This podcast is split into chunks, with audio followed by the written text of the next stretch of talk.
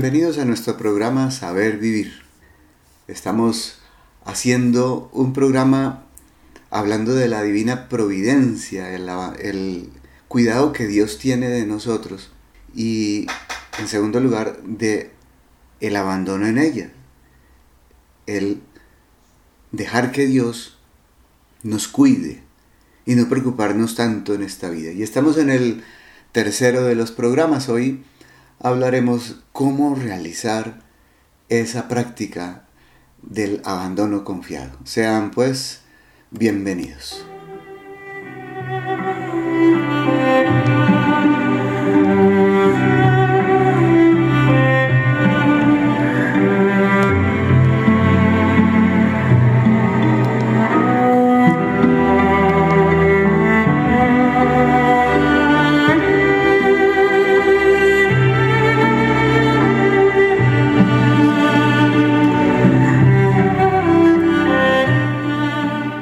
Someternos a la voluntad de Dios, al cuidado que tiene de nosotros, a su providencia, es algo feliz, algo que nos deja dichosos.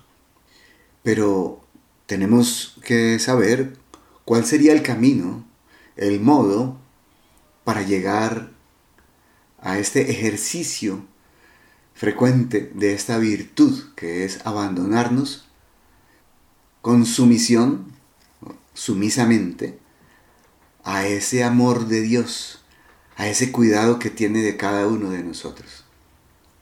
¿Cómo haremos ese ejercicio? ¿Cómo lo practicamos? Porque es que para adquirir una virtud se necesita primero pedirla.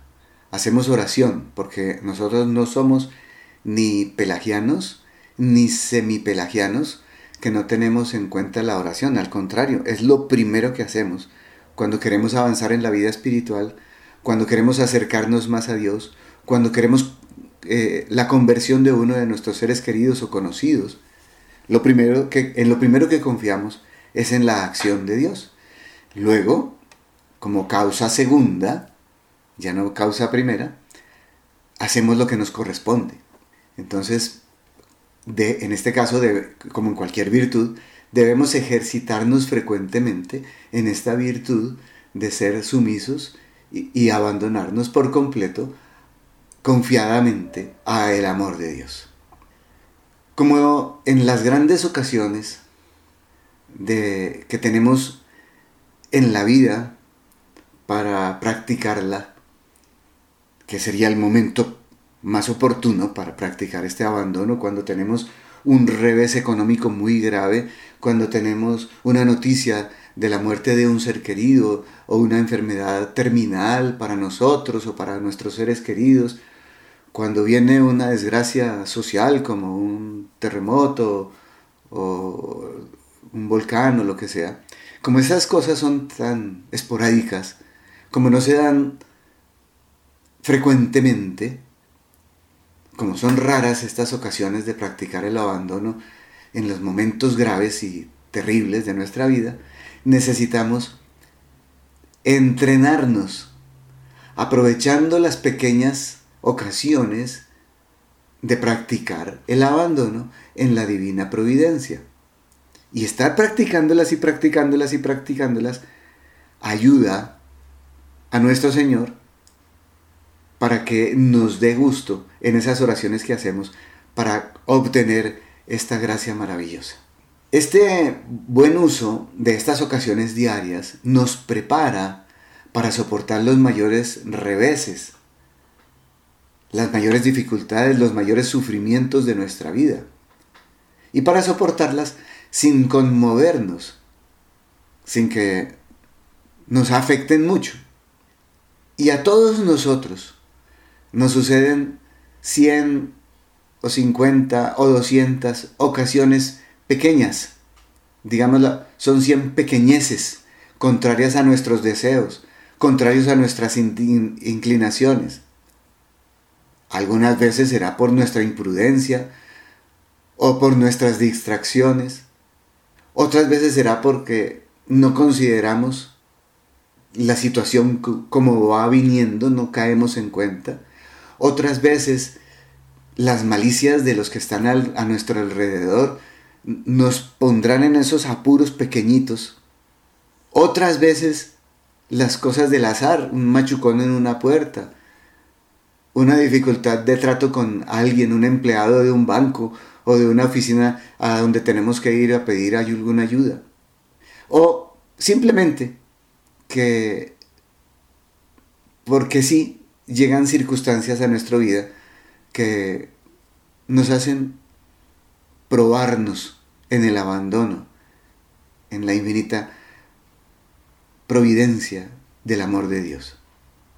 Así pues que toda nuestra vida está llena de esta clase de espinas que mm, mm, nos hacen probarnos, producen en nuestro corazón mil frutos amargos, pequeñitos pero miles de momentos amargos, movimientos involuntarios de aversión o de envidia o de temor o de impaciencia o de enfados pasajeros o inquietudes, turbaciones que alteran la paz de nuestra alma, al menos por un momento. Se nos, se nos escapa, por ejemplo, una palabra que no querríamos haber dicho, porque alguien nos, ah, nos habla duro o nos ofende o nos toca una fibra, un nervio particularmente sensible en nuestra psicología y entonces contestamos con algo de violencia y después nos arrepentimos. Alguien nos ofende, un empleado sirve mal o con demasiada lentitud, un niño te molesta, alguien te detiene inoportunamente porque tú vas de afán, un atolondrado tropieza contigo, en la calle después de haber llovido un carro te, te cubre de lodo, o hace un clima que no te gusta, que te desagrada, o en tu trabajo las cosas no van como tú querrías, como tú desearías, se rompe una, un vaso de cristal, se te resbala de la mano y se cae al piso, se te mancha el vestido, o se te rompe porque pasas al lado de una puntilla sin darte cuenta y fuera de la herida que te produce en la pierna se te rompe el pantalón. Es verdad que en todo esto no hay que ejercitar unas virtudes heroicas, magnánimas, gigantescas, pero sí sirven para adquirir la virtud heroica, porque son pequeños entrenamientos. Así como cuando una persona va al estadio para correr, digamos, la maratón, 43 kilómetros, empieza por correr alrededor de la cuadra y son 400 metros, se cansa y se agota, pero al día siguiente sigue entrenando y a la semana siguiente ya hace 500 metros, después más y más y más, por eso se empieza con pequeñeces para lograr el entrenamiento necesario para que cuando vengan, o cuando nos sobrevengan esas dificultades grandes, por las chiquitas ya vamos entrenados. Si alguien tiene el cuidado de ofrecer a Dios todas estas pequeñas contrariedades y las acepta como venidas por la providencia de Dios, como las acepta como la voluntad de Dios y además se dispusiera a, mantenerse unido con Dios, sería capaz en poco tiempo de soportar los accidentes de la vida, incluso los más tristes y los más funestos accidentes de la vida. Por eso es bueno entrenarse. Este ejercicio entonces es muy fácil. Sin embargo, es muy útil para nosotros y es muy agradable a Dios. Le da mucha gloria a Dios saber que, por ejemplo, alguien me habla feo y yo no le contesto como quisiera, sino que hago silencio, o si tengo más virtud le sonrío, porque es hija de Dios esa persona, y así haría Jesús con los que lo ofenden. Entonces, por amor a Jesús, me porto así. Entonces nuestro Señor se va a poner muy contento de que yo sea capaz de superar esa ira interior, pequeña ira, o un enojo, llamémoslo así, que tengo, o los deseos de contestarle feo, y me, callo y el Señor se pone muy contento. Y recordemos que cuando el Señor se pone muy contento, lo primero que hace es llenarnos de bendiciones, nos ayuda a mejorar en algún aspecto o nos da una gracia especial y así vamos avanzando en, en la vida.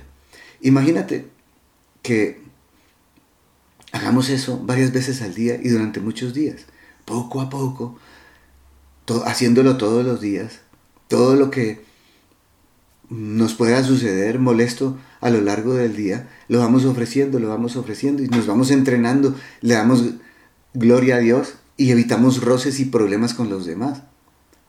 Piensa, por ejemplo, que todos los días por la mañana puedes decir, Señor, todo lo malo que me vaya a pasar, todo lo chiquito o grande malo que me vaya a pasar, de una vez te lo ofrezco y te pido la gracia de que me ayudes a soportarlo con paciencia y a saber superar la ira que me pueda sobrevenir o la tristeza que me pueda sobrevenir con, las molestias que voy a tener durante el día, a lo largo del día.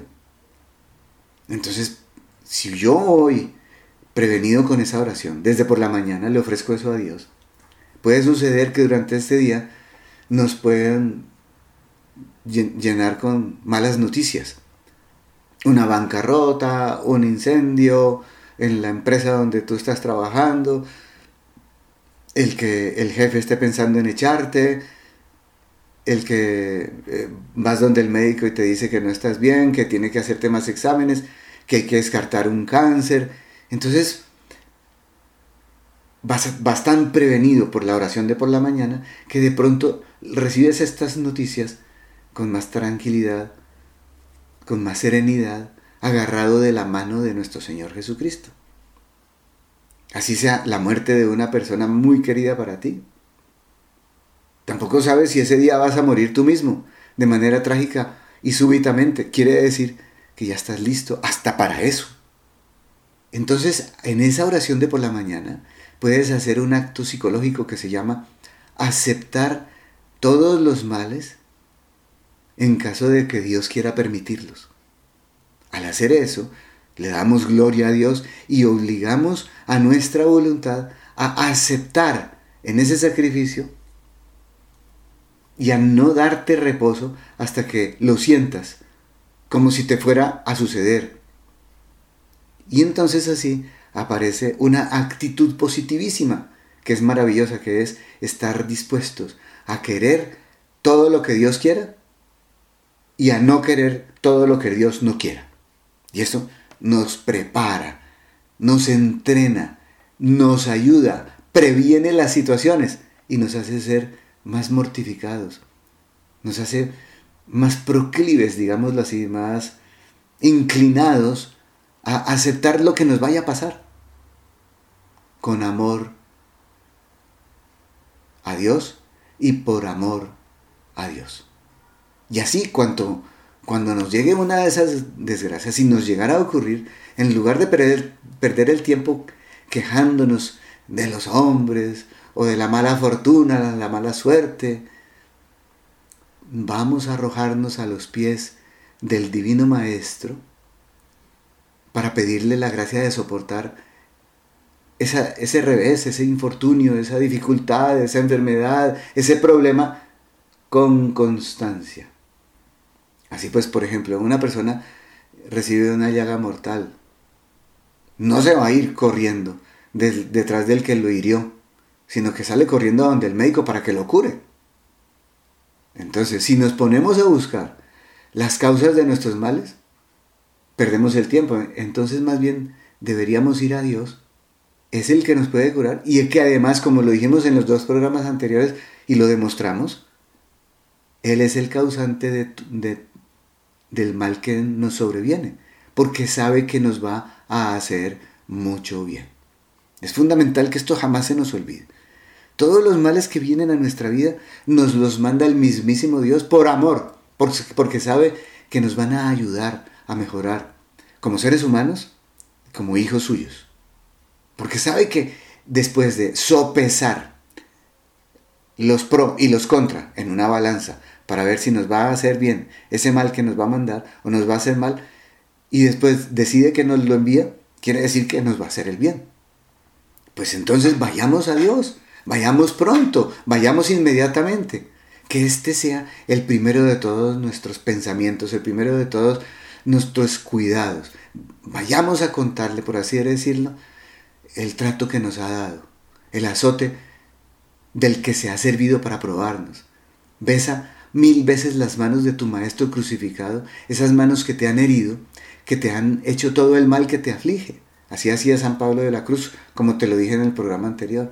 Beso la vara con la que me hieres, Señor, decía San Pablo de la Cruz. Repitamos a menudo aquellas palabras que él decía a su Padre en lo más agudo de su dolor. Señor, que se haga tu voluntad y no la mía. Allá en el huerto de Getsemaní, después de pedir que pase este cáliz de mí, decía, pero no se haga mi voluntad, sino la tuya. Sí, Dios mío, en todo lo que quieras de mí, hoy y siempre, en el cielo y en la tierra, que se haga siempre esa voluntad, pero que se haga en la tierra como se cumple en el cielo. Así lo decimos en el Padre nuestro. Pues prevengámoslo desde la mañana y cuando venga el infortunio, cuando venga el problema, cuando venga el sufrimiento, aceptémoslo como un acto del amor de Dios. Que eso es lo que es. Esa es la sabiduría de los santos.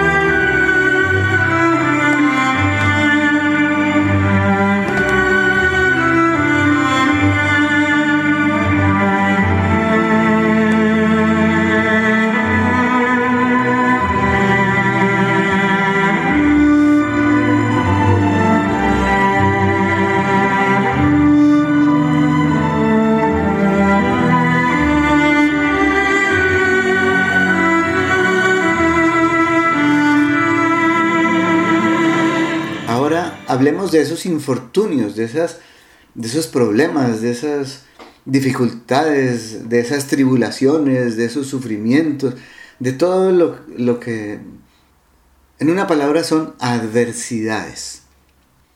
Vamos a hablar y vamos a demostrar cómo las adversidades son buenísimas para los justos, los les son útiles.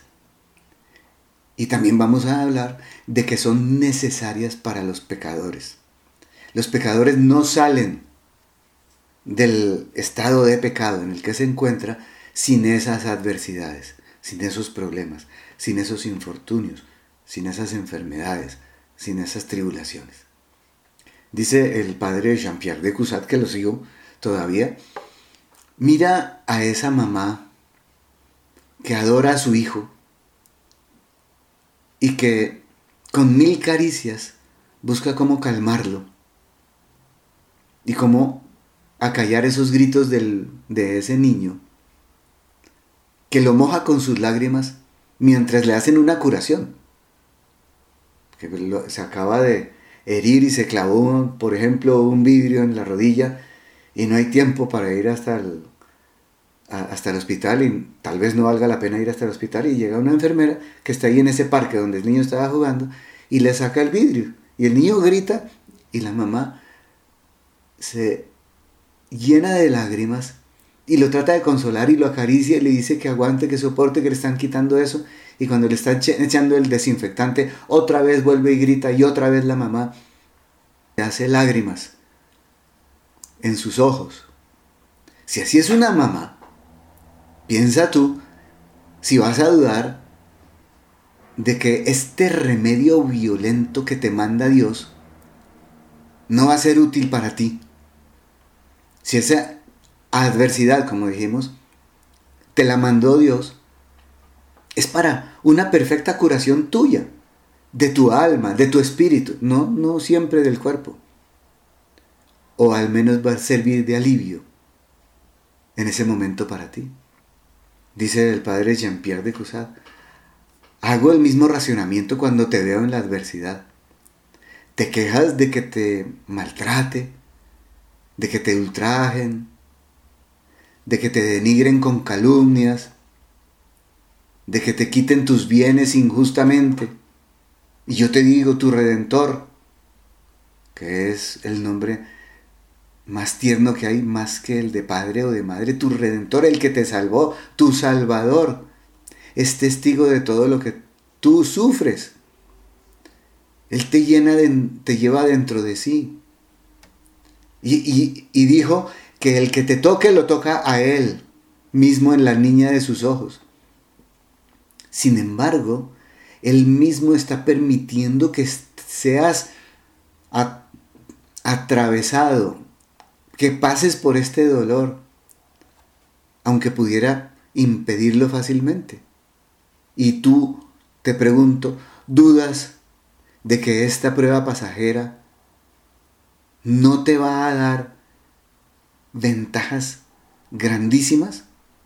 Aunque el Espíritu Santo no hubiera llamado bienaventurados a los que sufren aquí abajo, aunque todas las páginas de la Escritura no hablaran en favor de las adversidades, de los sufrimientos, de los reveses, y no viéramos que son el pago más corriente de los amigos de Dios, porque Dios a los más amigos suyos los lleva al martirio la mayoría de las veces, por eso son mártires. Yo no dejaría de creer que esas adversidades son ventajosas para nosotros mismos, cuando el Señor las suscita para nosotros o las permite para nosotros.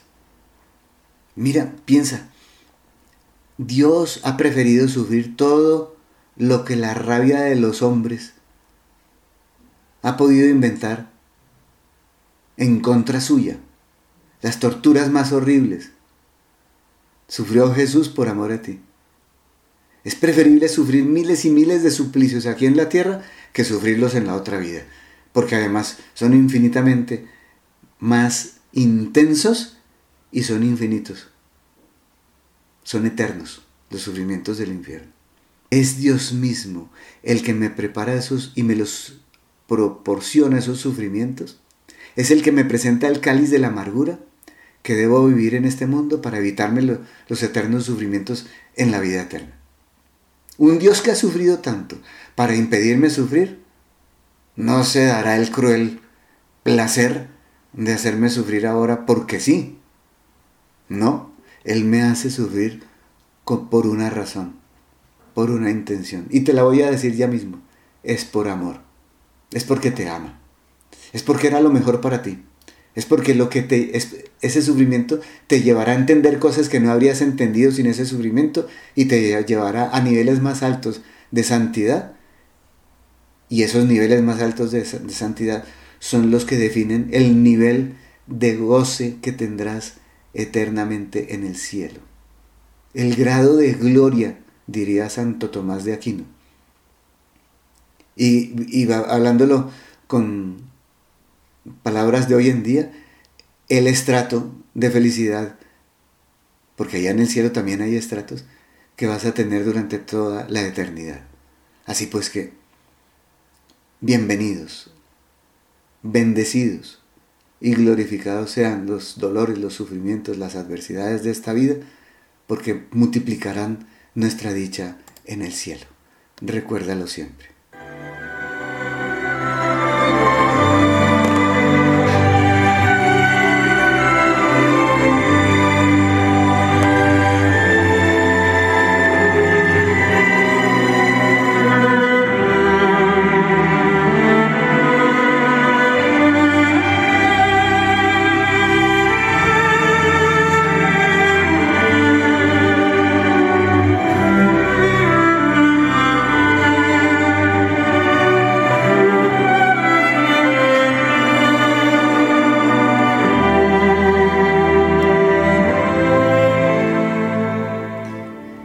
Continúa diciendo el padre Jean-Pierre de Cusat, para mí, cuando veo a un cristiano que se molesta o que se turba o que se preocupa o que se angustia porque no acepta las penas que Dios le manda, los sufrimientos que Dios le manda, digo en primer lugar, pobre hombre, pobre hombre porque se preocupa por su felicidad, se aflige de su dicha, le pide a Dios que lo libre del sufrimiento en el que se encuentra y más bien debería darle gracias de haberlo hecho caer en ese sufrimiento.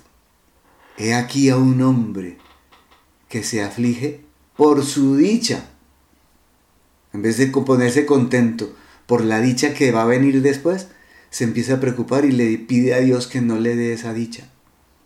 Continúa diciendo, estoy seguro de que nada mejor podría haberle ocurrido que lo que le ocurrió y que es lo que lo hace sentirse desolado. Pero si viera todo lo que Dios ve, si pudiera leer en el porvenir las consecuencias felices que le acarreará esta tristeza, este dolor, este problema, cuánto más le daría gracias a Dios de que le envíe esos sufrimientos, porque son como para él como una inversión para vivir la dicha eterna. Es que es verdad, si pudiéramos descubrir cuáles son los designios de la providencia de Dios, del cuidado que tiene Dios por nosotros, es seguro que desearíamos con ardor los males que sufrimos y que a veces sufrimos con tanta repugnancia, cuando son lo mejor para nosotros. Dios mío, si tuviéramos un poco más de fe, si supiéramos de verdad cuánto nos amas, si, lo experimentáramos, si nos diéramos cuenta cómo tienes en cuenta nuestros propios intereses, cómo miraríamos esas adversidades. Las buscaríamos, iríamos en busca de ellas ansiosamente, bendeceríamos mil veces la mano que nos hiere. Alguien podría decir, qué bien puede proporcionarme esta enfermedad, esta enfermedad que me obliga a, interrumpir mis oraciones. Otro diría, ¿qué ventaja puedo obtener de la pérdida de todos mis bienes? Que me pone aquí como en el desespero, en esta confusión, en este abatimiento, en esta turbación. Es cierto que estos golpes imprevistos, en el momento en que nos llegan, acaban algunas veces con las personas a las que les llegan y los sitúan en una situación que no se pueden aprovechar inmediatamente de su desgracia. Pero espera un momento y verás que es por ahí por donde Dios les prepara el camino para que puedan recibir favores más elevados. Los que saben de estas cosas pueden decir, sin ese accidente es posible que no hubieras llegado al grado de santidad en que, en que te encuentras. Y también es posible que no hubieras caído en peores pecados. Es bendito ese accidente, como te decía en el programa anterior, de lo que me pasó a mí en mi juventud. ¿No es cierto que desde que te has entregado a Dios, no te habías resuelto a despreciar cierta gloria fundamentada en alguna gracia del cuerpo o en algún talento del espíritu que te atraía la estima de los hombres? Desde que te entregaste a Dios, te has dado cuenta más bien de que esas son vanas glorias, glorias vanas. Algunas personas han salido de cierto amor al juego, a la vanidad, al lujo, y han salido de esas situaciones por adversidades que les llegaron, por problemas que tuvieron que sufrir. Muchas personas han abandonado el deseo de adquirir riquezas por el deseo de adquirir virtudes y de darle gloria a Dios y de ayudar a otros a salvarse. Hay algunas personas que han ido aprendiendo que algunas amistades poco espirituales le quitaban el fervor de la oración y entonces se han alejado de esas personas para poder avanzar en la vida de la fe. Solo les faltaba ese paso para entrar en una libertad perfecta. Y ese pequeño paso era poco. Pero al hacer este pequeño y último sacrificio, sin embargo, ¿de cuántas gracias no te habrías privado por estar bobeando con cosas del mundo? es, es verdad, es muy poco lo que hay que hacer, pero a veces cuesta tanto trabajo romper este último lazo que nos ataba al mundo o a nosotros mismos. Si no hubiera sido por esa enfermedad, si no hubiera sido por ese problema, no habríamos aprendido que todavía estábamos atados al mundo y que no podíamos volar como las águilas hacia el cielo y que estábamos como las gallinas pegados al piso, sin volar sino un metro, medio metro. ¿Y eso cómo ocurrió? Por un problema que Dios nos mandó. Y Dios nos lo mandó para eso, para que adquiriéramos esta inteligencia espiritual y esa libertad. Porque no hay mayor libertad que la de no ser esclavo de nuestras propias pasiones.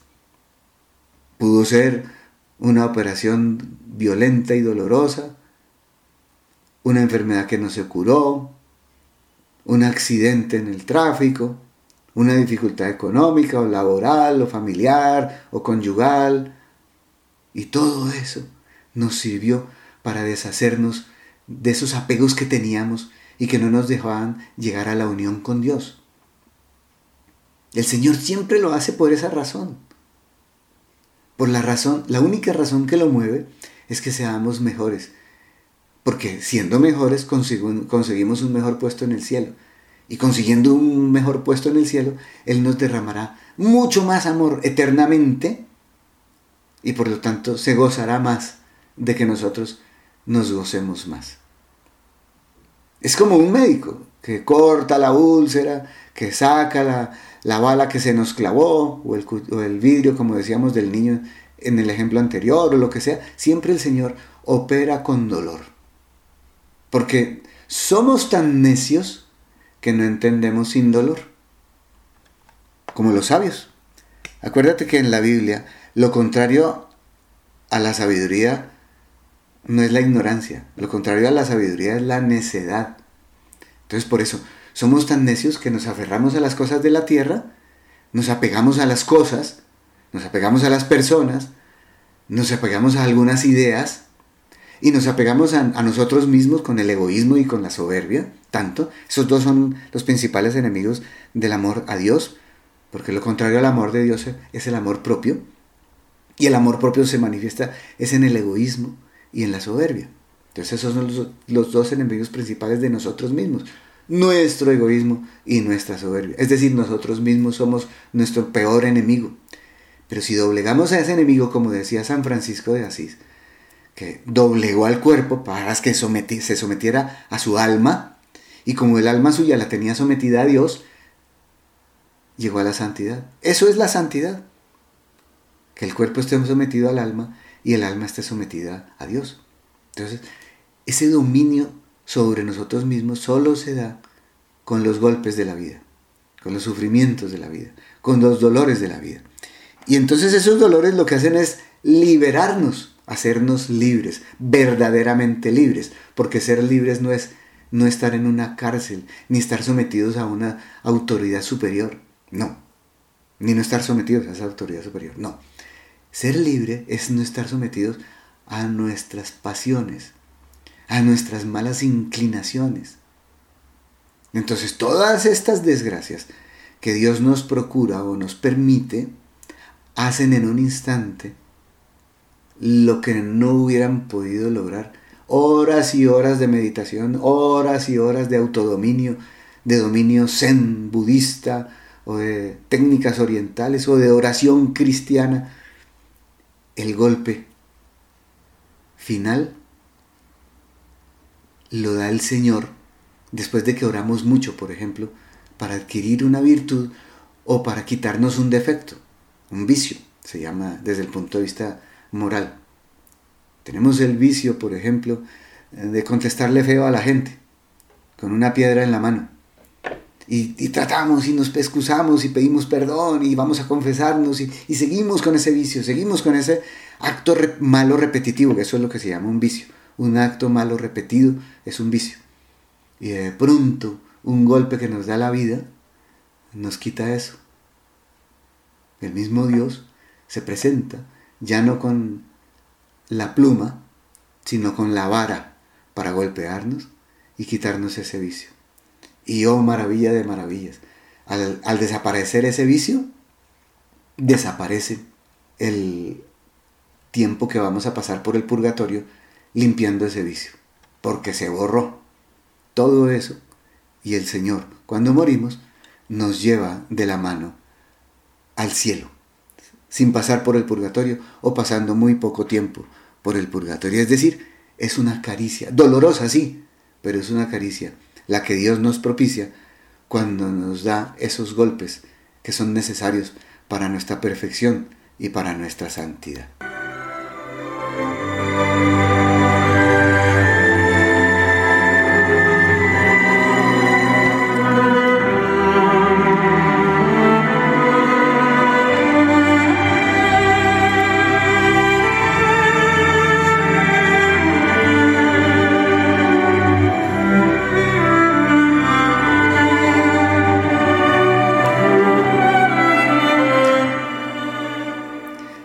Resumiendo lo que hemos dicho en estos tres programas y principalmente en este último, podemos decir que todas las veces que le pedimos a nuestro Señor que nos quite una enfermedad o, una, o un jefe en la empresa molesto o un empleado incumplido y que nos saca canas o que nos hace arrugarnos prematuramente o caer el pelo prematuramente, cuando le pedimos a nuestro Señor que nos quite una enfermedad mortificante, continua, estamos pidiéndole a nuestro Señor que nos quite su amor, la mayor bendición que nos puede dar, porque Él no nos la habría mandado si no fuera necesaria para nuestro bien.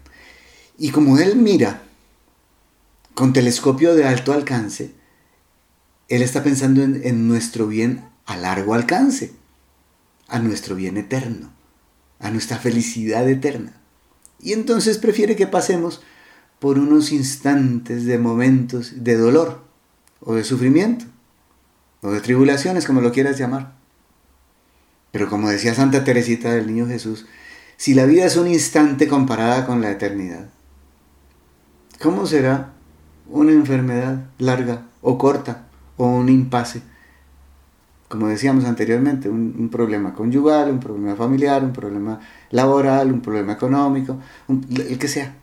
Si todo eso viene por el medido y colado por el amor de Dios. Digo colado porque Dios no lo deja pasar si no nos conviene. Entonces por eso los santos, o mejor, no, no por eso, voy a decirlo bien, los santos eran tan perfectos que ya no pedían cosas para sí mismos. Y ya no, ya no pedían para los demás cosas temporales. Santa Teresa de Jesús, la española del siglo XVI, sufría muchísimo porque muchas personas le decían que por favor rezara para que le saliera bien un negocio o para que le saliera bien un matrimonio, esas cosas temporales. Decía, ¿cómo son de mirada pobre todas estas personas que piden cosas tan cortas, tan pequeñitas, tan temporales, tan de este mundo, en vez de pedir la eternidad, la felicidad eterna. Pero bueno, les daré gusto porque me piden que ore por esas cosas. Y les costaba mucho trabajo orar por esas cosas. En la santidad, las personas se dan cuenta que ya no es necesario vivir pidiendo cosas temporales, sino más bien las eternas, como dice San Pablo en 2 Corintios 4:18. Aspirad a las cosas de arriba, porque son eternas. Nosotros no nos fijamos en cosas temporales, sino eh, visibles, sino en las invisibles que son eternas. Entonces, estos santos llegaban a esos grados de santidad tan alto, tan alto, que se daban cuenta que el Señor cumple su palabra. Buscad el reino de Dios y su justicia, que todo lo demás se os dará por añadidura. Si yo estoy buscando y procurando mi santidad para darle gloria a Dios y para conseguir el mejor puesto en el cielo, y además pidiendo la santidad de toda mi, o la salvación y la santidad de mi familia y de toda la humanidad, y estoy pidiendo la santidad para el Papa, para los obispos, para mi obispo, para los presbíteros, para mi párroco, para los diáconos, para los, la vida consagrada, y estoy buscando la gloria de Dios en todo lo que hago, todo lo demás se me dará por añadidura. Además ya no me importa esta vida porque me desapegué de las cosas temporales. Entonces se produce una cosa maravillosa. La persona inicialmente pide la sanación, por ejemplo, o la liberación, pero va avanzando en la vida espiritual y ya no le importa pedir por eso, ni por las cosas materiales, ni por ganarse el baloto, ni por conseguir, por conseguir una novia o un novio, sino que empieza a pedir es su salvación. Y si sigue avanzando en la vida espiritual, ya no pide ni siquiera la salvación, sino la santificación. ¿eh? El principiante pide la sanación, el avanzado pide la salvación y el perfecto pide la santificación. Y lo mismo pide para los demás. Y está tan ocupado en pedir por esas cosas que todo lo demás se le dará por añadidura. Y entonces se llena de una paz en el corazón que nada ni nadie le puede quitar. Esa paz que Jesús prometió, mi paz os dejo, mi paz os doy. Pero no os la doy como la da el mundo. ¿Cómo la da Jesús? Una que queda en el corazón. Una paz duradera. Una paz continua. ¿De dónde proviene esa paz? De que estamos pidiendo las cosas del Señor, la gloria de Dios Padre, la salvación de las personas, la santidad de todos los bautizados. Y Él se encarga de lo nuestro, como le dijo a Santa Margarita María Lacoc, ocúpate de mis cosas, que yo me ocupo de las tuyas. Y añadió, bien sabes que yo saldré perdiendo. ¿Ves hasta dónde llega el amor de Dios? Dedícate a eso y cuando te llegue un sufrimiento, dale gracias a Dios, porque es una bendición. Esto es lo más importante. La mayor bendición es el sufrimiento. La gente llama bendiciones por ejemplo, a, tener dinero, o a tener un hogar, o a tener una buena profesión, o a tener acceso a estudiar una buena profesión. No, señores, eso no son bendiciones, eso son pruebas que Dios da. El dinero o la riqueza, por, por ejemplo, es una prueba de la que es muy difícil salir sin apegarse. Todo lo que Dios nos da son, son pruebas aquí en la tierra. Todo lo que llaman los mundanos bendiciones, en realidad son pruebas. Si a mí me dio mucho dinero, cuando yo me muera me va a pedir cuentas de cómo administré su dinero. Lo gastaste, me va a decir, ¿lo gastaste egoístamente en ti o ayudaste a, a mis otros hijos que tenían necesidad? Entonces el dinero no es una bendición, es una prueba. En cambio, lo que sí es bendición es el sufrimiento. Porque el, sufrimiento, dependiendo de cómo lo acoja yo, me hace mejorar como ser humano, me hace mejorar como hijo de Dios, me acerca más a la santidad y hacia la unión con Dios, porque el Espíritu Santo puede entrar a, mis, a sus anchas en mi corazón, porque mi corazón ha sido desocupado por esa enfermedad, por ese sufrimiento, por ese dolor, por esa, ese revés. Dios me purifica mi corazón y me lo desocupa. Y al desocuparlo puede entrar allá y vivir a sus anchas y darme su paz. Y además su salvación y su santificación. Es decir, me consigue un mejor puesto en el cielo. Así pues que aprendamos eso. Lo que la gente llama bendiciones, nosotros la llamamos pruebas. Y lo que la gente llama cosas negativas, nosotros la llamamos bendiciones. Esto es fundamental. Así que la mayor bendición que existe es el sufrimiento. Son los dolores. Por eso no podemos seguir llamando bendiciones a las cosas que recibimos o a los talentos, talentos. En realidad son pruebas. El Señor nos las da para probarnos. Cuanto más nos dé, más pruebas habrá. Quien menos reciba será menos probado. En cambio, haciendo méritos cuando llega el sufrimiento, ayudamos a la salvación de muchas personas. Ayudamos a la instauración del reino de Dios aquí en la tierra, un reino de amor, de paz y de alegría. El sufrimiento ofrecido a Dios es reparador. Le devuelve la honra y la gloria que le quitamos a Dios con nuestros pecados. Sirve para que paguemos la pena temporal, es decir, para que reduzcamos el purgatorio que merecemos por los pecados propios. Además nos fortalece como seres humanos y nos purifica para que no haya intereses escondidos en nuestra relación con Dios. Así como una mujer sabe que un hombre la ama, si es capaz de sufrir por ella, solo cuando sufrimos por Dios, Él puede asegurar que lo amamos. Y finalmente nuestro sufrimiento, así ofrecido, consuela el corazón adolorido de Jesús que tiene tan pocos amigos aquí en la tierra. La mayor bendición, pues, son los sufrimientos. ¿Qué otra cosa en este mundo nos puede proporcionar tantos beneficios? Dime.